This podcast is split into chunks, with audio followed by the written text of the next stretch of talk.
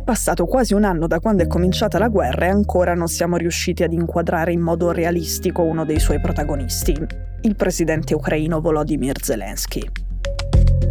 A parlare con Zelensky, se fossi stato presidente del Consiglio, non ci sarei mai andato, perché, come sapete, stiamo assistendo alla devastazione del suo paese e alla strage di suoi soldati e di suoi civili, bastava che lui cessasse di attaccare le due repubbliche autonome del Donbass e questo non sarebbe avvenuto.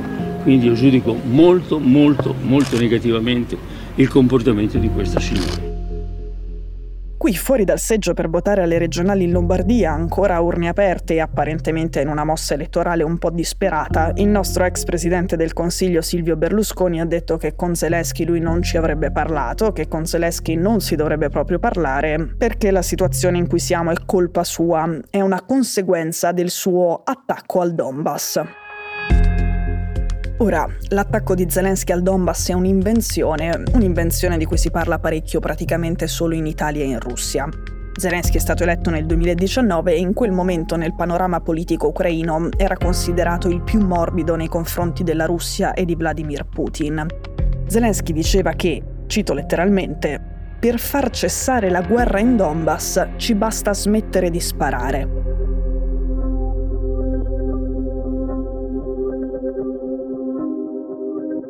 Negli anni di Zelensky l'Ucraina non ha mai lanciato operazioni militari per cercare di riprendersi il territorio del Donbass e la Crimea che per il diritto internazionale le appartengono. Negli anni di Zelensky l'ordine alle truppe schierate sulla linea di contatto in Donbass era questo. Non rispondere alle provocazioni, alle granate e ai colpi che arrivano dal territorio in mano ai separatisti, perché la strategia è non far arrabbiare Putin, non provocare Putin, non dare pretesti a Putin. Nella settimana prima che cominciasse l'invasione, forse ve lo ricordate perché qui ne avevamo parlato, i colpi dai territori separatisti si erano intensificati fino a quello contro il cortile di un asilo nella porzione di Donbass sotto il controllo di Kiev. L'obiettivo di quella bomba, che aveva bucato una parete ed era caduta vicina a 30 bambini ucraini, era scatenare una reazione militare furiosa da parte di Zelensky che per il Cremlino avrebbe funzionato come pretesto per l'invasione su larga scala. La reazione di Kiev non c'è stata, Zelensky ha mantenuto la linea non diamo pretesti a Putin. Putin una settimana dopo ha dato l'ordine di invadere comunque in una rarissima guerra che non si preoccupa neanche di avere un casus belli da usare come giustificazione. Prima di questa fase, Zelensky diceva che lui avrebbe risolto tutto con le buone, gli sarebbe stato sufficiente, cito di nuovo, parlare con Putin guardandosi nelle palle degli occhi. Zelensky ha incarnato per anni il tentativo della de-escalation. È durato più o meno fino a quando Putin non ha provato a prendersi tutto il suo paese con le bombe. Sono Cecilia Sala e questo è Stories, un podcast di Cora Media che vi racconta una storia dal mondo ogni giorno.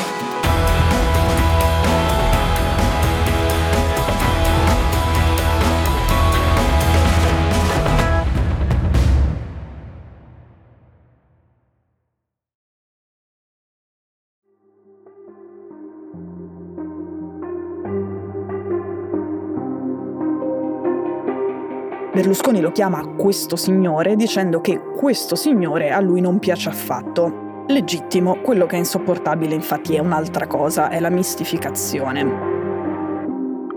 Un altro ripasso. Da comico a Capodanno del 2013, quando a Kiev c'era già la protesta di Maidan, Zelensky frequentava baldanzoso il programma televisivo del più famoso propagandista di Putin, Vladimir Solovyov. Lo state sentendo.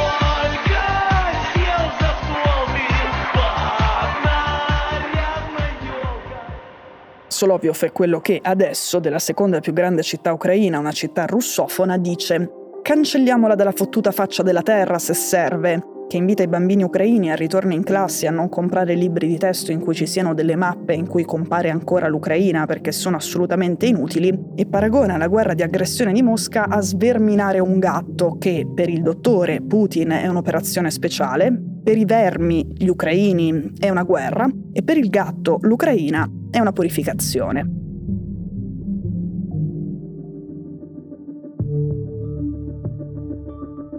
Se vi ricordate la puntata Avere vent'anni in Ucraina e la generazione di attivisti che dopo aver protestato nel 2013 e 2014 con l'Euromaidan è finita al fronte in questa guerra, di quelli come loro che ho incontrato in sei trasferte in Ucraina durante la guerra non ce n'è uno che abbia votato per Zelensky. Anzi, me lo hanno descritto come leggero, senza storia, vuoto e addirittura vile, per poi precisare che lo si potesse definire tale solo prima che la guerra cominciasse.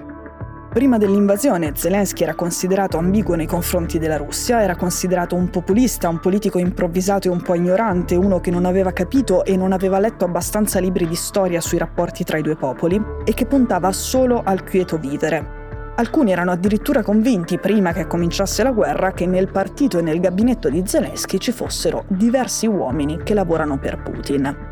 Gli ucraini hanno posizioni più radicali contro Putin di Zelensky. Molti si erano resi conto della portata della minaccia quando ancora Zelensky si diceva pronto a discutere con il presidente russo in un incontro educato a Mosca davanti a una tazza di tè, ed è una cosa che molti ancora gli rimproverano. Ukrainian President Volodymyr Zelensky has sought to calm fears over an alleged invasion by Russia and called on the West to stop stirring panic.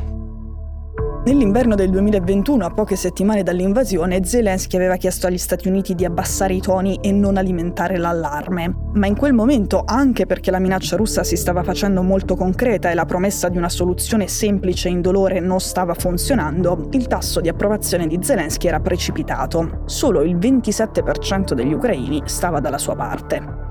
Quando Zelensky ha preso atto della situazione ha cambiato velocemente strategia, è diventato quello che tutti conoscete ed è in quel momento che ha conquistato anche molti degli ucraini che lo avevano detestato per anni.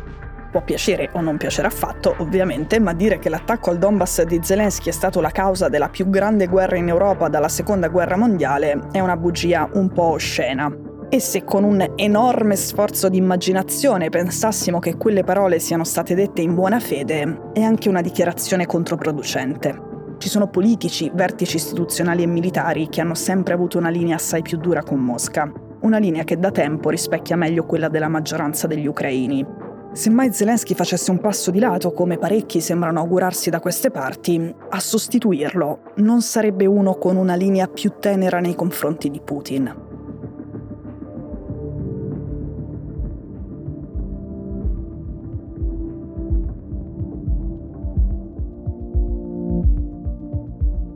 Più probabilmente quella di Berlusconi è una bugia detta solo per strappare al già esangue Salvini qualche voto che forse si è accaparrato con la polemica contro il video di Zelensky a Sanremo. Dopotutto Berlusconi aveva già fatto la stessa identica mossa a ridosso di altre elezioni, quelle politiche, dicendo a porta a porta che l'operazione speciale di Putin doveva solo arrivare a Kiev per sostituire Zelensky con delle persone per bene.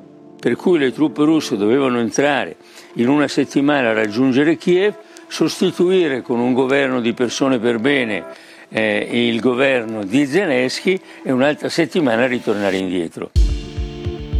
Il videomessaggio di Zelensky non è andato in onda a Sanremo, lo avevamo capito, e amen, ma come hanno notato alcuni, la cosa interessante non sarebbe stata tanto parlare di guerra in Ucraina a uno sconfinato pubblico di italiani, ma a un certo numero di russi. Come sapete, i russi sono piuttosto fissati con la canzone italiana, non seguono solo Albano, per esempio Sfera e Basta fa molti soldi per gli ascolti che fa in Russia, oltre che in America Latina e in Italia. C'è una fetta di società russa che segue Sanremo, quindi l'esempio che è stato fatto è era un'occasione per parlare di Ucraina alla casalinga di Vladivostok, più che a quella di Voghera. Chissà che qualcuna non sia finita per canticchiare inconsapevolmente tango.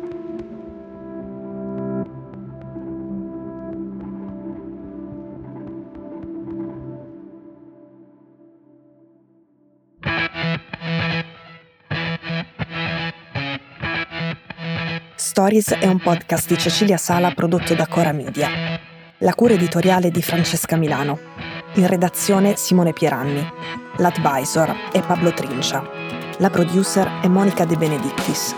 La post-produzione e il sound design sono di Daniele Marinello. La sigla e la supervisione del suono e della musica sono di Luca Micheli. Le fonti degli inserti audio sono indicate nella sinossi. Questo episodio è stato prodotto e sviluppato insieme a Spotify Studios.